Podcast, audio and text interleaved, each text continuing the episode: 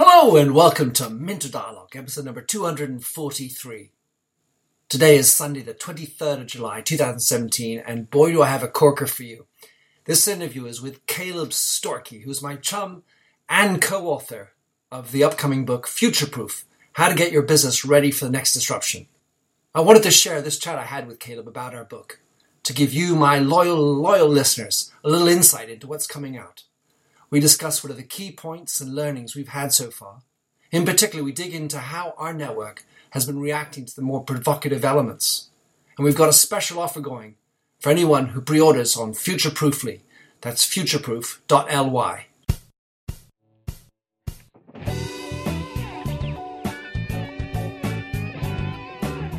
Welcome to the Minter Dialogue Internet Show, where we discuss brand marketing with a focus on all things digital. I am Minter Dial, author of TheMyndset.com. That's T H E M Y N D S E T, where branding gets personal. You'll find the show notes on the blog for the upcoming interview. Let's cut to quick. Enjoy the show.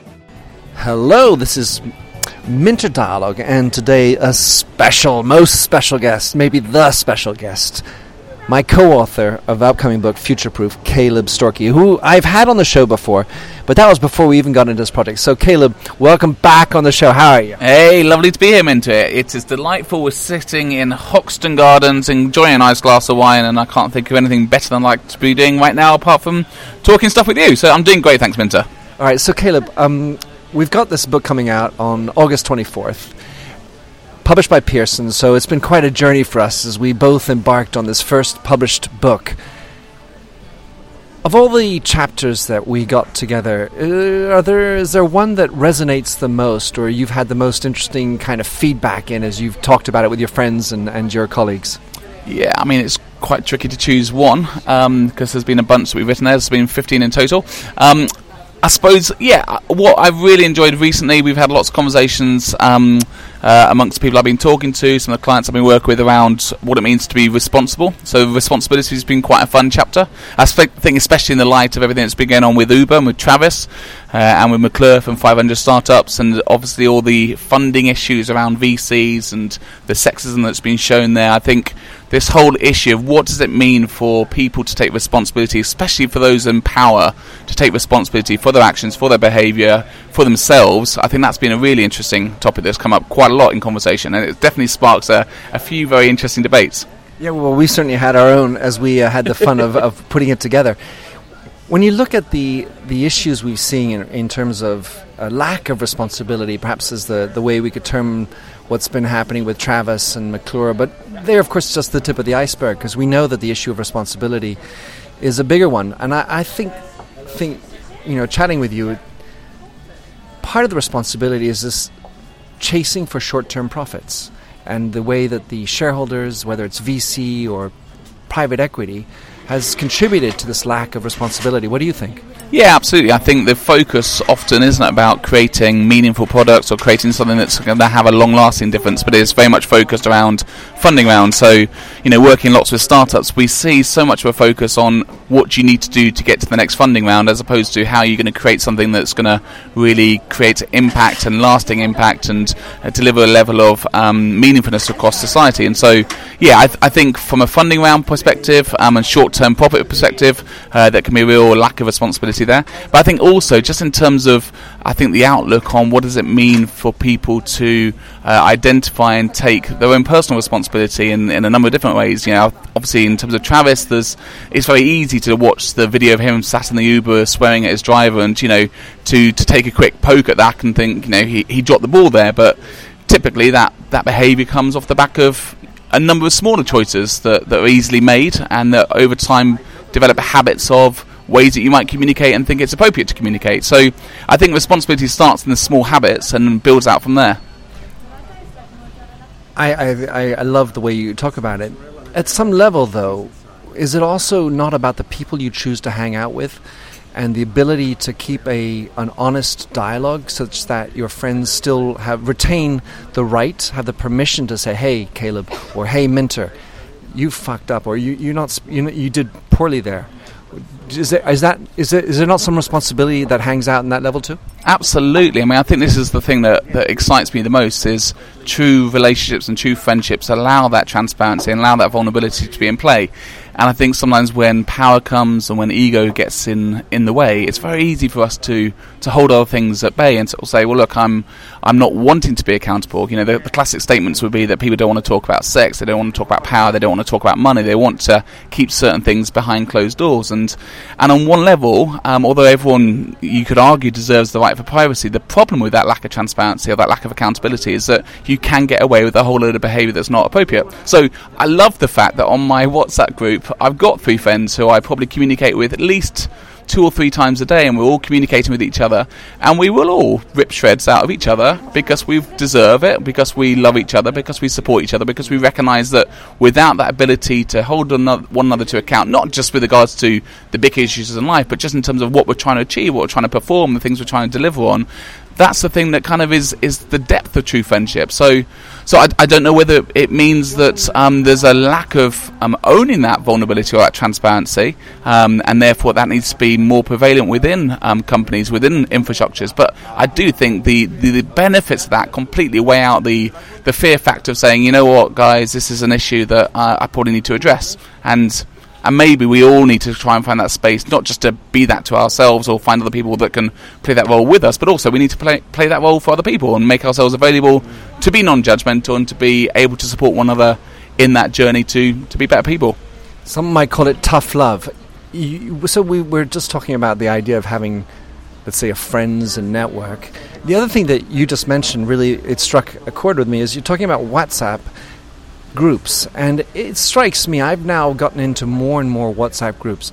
So I find it, it, rather refreshing that, of course, you have your best friends, and really the telephone or a pint of beer is usually the most likely way or the most obvious way, especially for the older farts like myself, to get in and talk about, you know, hey, listen, Minter, you, you screwed up. But it, there's a, there is evidently a, a level of trust in an application like WhatsApp, which is only digital as a space and a forum to actually bring people, call them to the mat. Yeah, I mean, I think I think often the true levels of quality relationship come from. Well, I, I personally feel that the people that I've known that depth of relationship with have come from the conversations over coffee, over wine, you know, into the night where you're choosing to intentionally be be vulnerable, and then it's very easy to translate that onto a digital form format because you've already reached that relational relational place.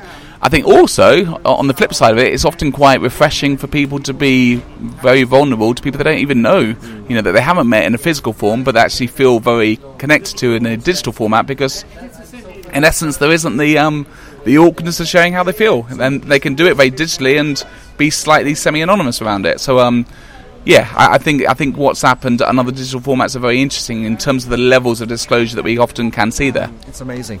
So um, when I think about the when I presented and maybe now ten times the content of the book and the the concept of responsibility.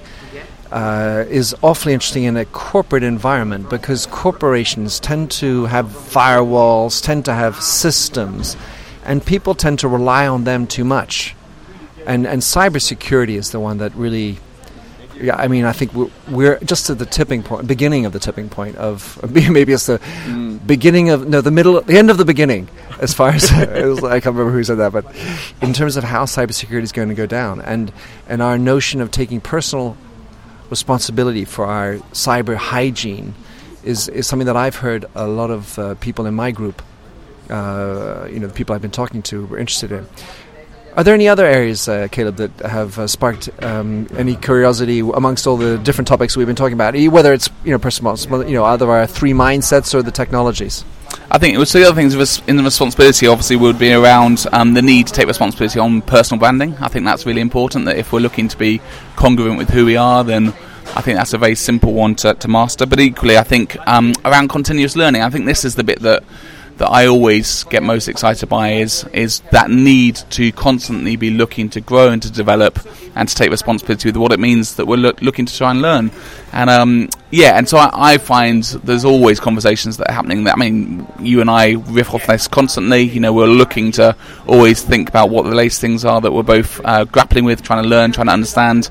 Uh, and I know with both my clients, your clients, the people that we're talking to, again, it's like how do we share knowledge and information uh, in a way that really engages. Um, inspires and allows people to be provocative and, and to go beneath the headlines and beneath the short articles, but really to grapple with the bigger issues and, and what those issues mean for businesses and how those uh, how those things are implemented across an organisation. So for me, what does it mean to take responsibility for our learning is so central uh, I, I, and so completely joyful when it comes to um, our own lives and development. I just I love it. I think it's great. So uh, maybe right afterwards, I'm going to ask you what are you, what are the best sources you might have for your for your ongoing learning.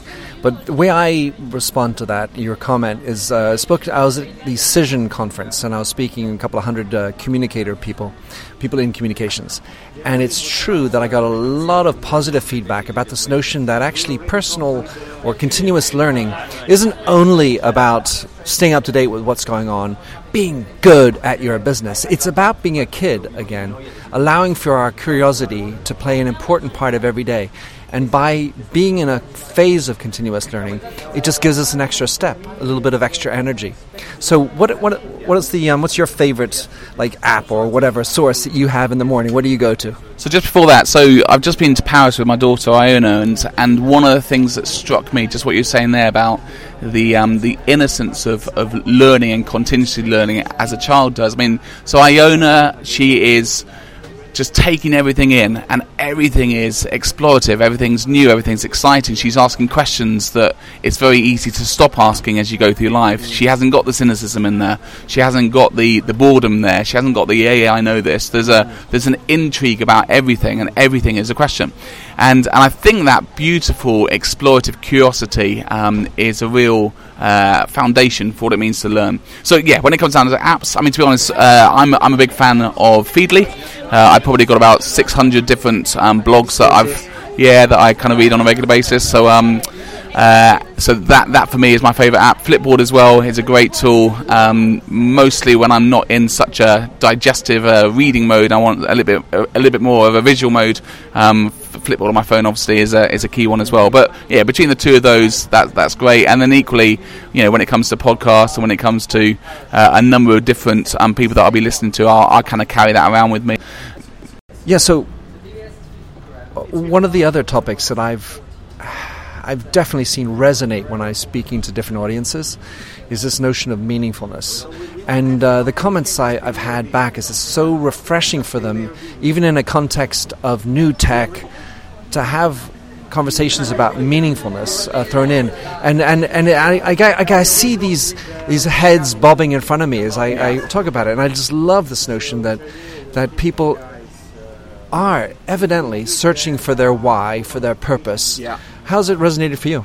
Yeah, I think this is always the thing that comes up when people have got the time to reflect.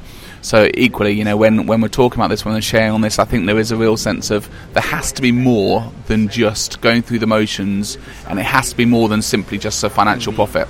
Uh, so, what's the impact on society? How are we changing people's lives? How are we creating space for the next generation? How are we uh, creating legacy? I think is the thing that comes up time and time again. So, what, what, does it mean? And once people have got beyond that stage of life where they're needing to focus on provision for their family, where they actually want to make a lasting impression and create something of value that other people can can where their lives can be truly impacted by that. So meaningfulness comes up all the time, um, and I think you know in terms of the bits that really kind of grab me when it comes around to meaningfulness, I, I'm really excited by thinking through what does meaningfulness do when, when it comes to people thinking through their, their genuine purpose you know, so some of the themes we explore, we explore purpose, we explore people, um, we explore what it means for people to take responsibility when it comes to the planet. But but the purposefulness is, I suppose, always at the heart of many conversations. You know, what is people's why? You know, what is people's true north? What does it mean for someone to take um, and to identify? Well, what, why are they doing what they're doing? What what's the impact the organisation is looking to have? Why does it this? Why is it standing there? Uh, why is it spending all that energy and time trying to uh, create a service or a product and therefore, what's the purpose behind that? And and I think if we can create more space for people to explore what it means for their work genuinely to have meaning, not sort of the clip, classical flip chart meaning stuff, but genuinely to have meaning in a way that it creates lasting impact. I think that's an important conversation we need to create more space for. Yeah, well, I love that. And one of the other things I liked in our collaboration on this book was this you, you, you have uh, Caleb, uh, or that's something I really appreciated was your ability to bring me down to earth as well. And so within purpose, uh, you know, you got the high highfalutin purpose, but there's there's so many other ways to create purpose, or at least create meaningfulness, so that it's not necessarily you don't have to be Mahatma Gandhi in your business. And, and you, talked about this uh, this notion of uh, the prize as being a way of creating meaningfulness. So tell us uh, some of the ones that strike you about with that. Well, I, you know, Maslow's hierarchy of needs. We recognise that people need those basic survival instincts at the bottom. Uh, but what does it mean to, I suppose, create a legacy? What does it mean to create something that's that's significant for other people? And for some people, the, the prize is is more simplistic. It might be promotion. It might be increased pay. It might be those areas that are really focused around them. But you know, I, I, love a lot of Richard Rohr's thinking, and he explores, you know, the different stages of consciousness and what it means, therefore, to create something that's going to be significant in the lives of other people. Uh, so it no longer becomes about you being the center of the universe and mm. your identity and your achievements and your gravitas being what drives you. Actually, it's about what's the impact that you're leaving for other people what's the ways that you're serving other people how you how you honoring other people blessing other people creating a context and environment where other people can flourish and and I think that's a really hard one when it comes to, especially the worlds that we live in, when it comes to sort of tech businesses, when it comes to larger corporations. There isn't that space to actually often take a step back and say, what does it mean for me to create space and meaning for other people? There's a very much a focus on the individual. And I, and I think uh, the heart of meaningfulness has to be other people, has to be serving other people on that basis. And the same way this lovely ice cream van is serving us right now. Well, I think, it, yeah, I think we can call this our prize, some soft ice cream. So, um, Caleb, I, we'll see how our, our softy uh, keeps going. By the way, well, my my nickname at university was Soft D, Soft D, Ship of Fools team director. Um, that's a scoop. So, um, last area we wanted to get into, Caleb. Uh, there are 12 technologies we talk about. Is there one technology, if, if, we can choose? that we all have we like so much, but is there one technology that you think has been uh, resonating more recently with your friends and colleagues? I mean, I was just literally having a conversation last night with someone who is exploring the whole driverless cars concept, and uh, and I love this because I think the penny dropped when they moved away from being a car. It, the necessity for it being a car and the way that people standardly explore what a car means. And they actually thought, hang on, what happens if it could be bigger than a car? Well, surely you could do a lot more. And I think the, the exploration was like, of course, you know, if we're in a vehicle and the vehicle is driverless and you're able to move from A to Z and do things within that vehicle, what would that mean? And I think the, the interesting conversations that constantly crop up, you got on one spectrum, I'm never going to touch that because you know, it'd be too panicky. It's too scary for me to jump in a car with my partner driving, yet alone not being behind a wheel myself. And so I think what's interesting for me will be as as that's more readily adopted, and I think obviously as we explore in the book, I think Tesla's leading the way in that dynamic. I think what we'll see is the exploration, the capacity to turn around and say, well, what are the other ways that cars can be utilised and, and taken advantage of will be something very stimulating. And um, her very firm argument, uh, she was she was in, in, an interview uh, with a potential new boss, and her very firm argument would be absolutely uh, new recruits should have driverless cars because you'll get way more from us in terms of motivation, but also you get an extra two hours a day from us on that basis too. Um, so we, we gave her the case to um to put to put a strong argument forward uh, in the conversation, and uh, let's see if she managed to achieve it. What you say, I, I think, could, in some regards, be translated on every technology. There is a negative risk yeah. associated with each one of these. And then there's, depending on your mindset, an opportunity that could be huge. How, how, I mean, just, I'd be interested to hear from you. What do you think are the ways that people can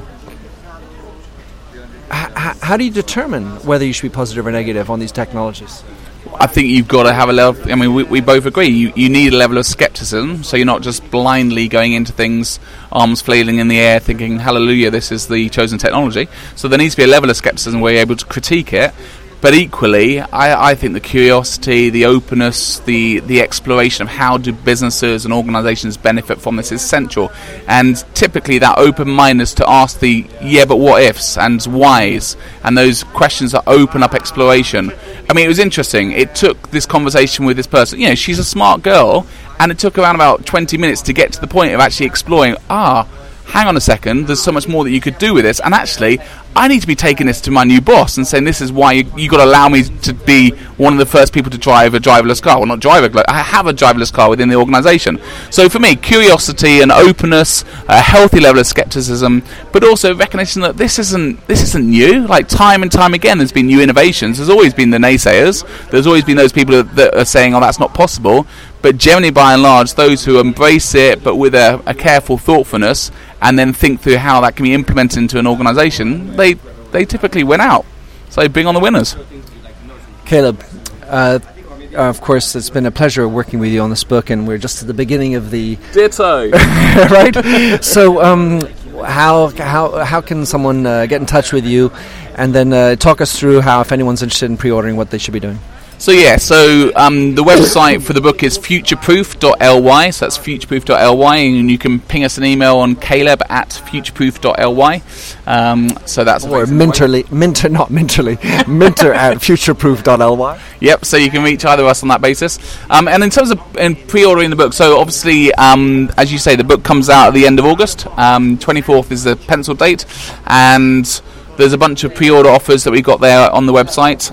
I think significantly we're, we're really interested in exploring you know organisations that we can talk with and, and go in and run workshops or deliver webinars or keynotes and I think that's where the rubber hits the road. There's so much thinking that we've done in terms of what would this mean for an organisation to embrace and adopt these technologies. There's so many ideas that you have the space, but there's so many ideas we haven't had the space to explore within the book, and it'd just be incredible just to work with different partners to try and explore well, what does it mean for their organisation to embrace some of these technologies, to utilise some of the ideas we express and share uh, within within the chapters, and, and, most importantly, to see it have an impact not just on the financial bottom line, but on the triple bottom line as the organisations perform. So, anyway, a bit of a rant, uh, but yeah, it would be lovely um, to connect with people, and um, do drop us an email. And what I can also say, Caleb, is uh, you know, having now gone through this with you on the second book, uh, I did none of this on the first book, so I'm learning as we go.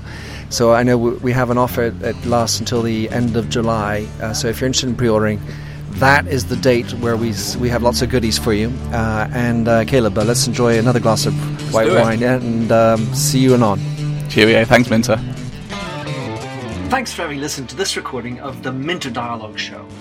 You'll find the show notes on themyndset.com. That's mindset with a Y, where you can also sign up for my weekly newsletter at forward slash subscribe.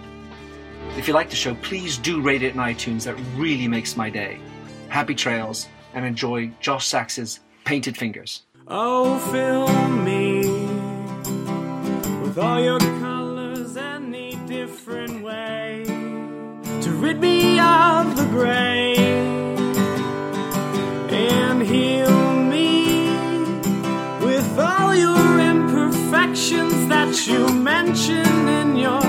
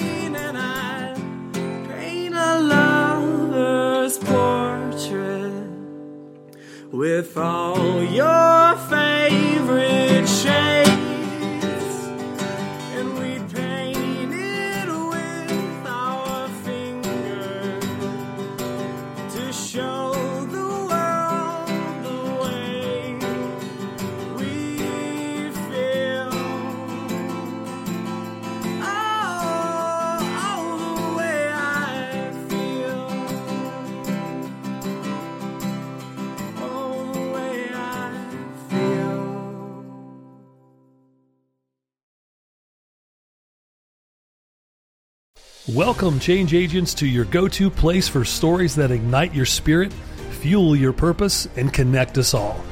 We believe in the incredible power of the human spirit, its boundless resilience, and the inspiration it brings to our lives. On the Driving Change podcast, we'll journey together through the extraordinary yet very relatable experiences of some of the most amazing people on earth. Our mission?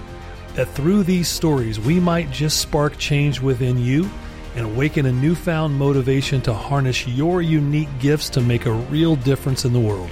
So get ready to be inspired and join us on this incredible adventure. You can find the Driving Change podcast on Apple Podcasts, Spotify, iHeartRadio, or wherever you love listening to your favorite podcasts.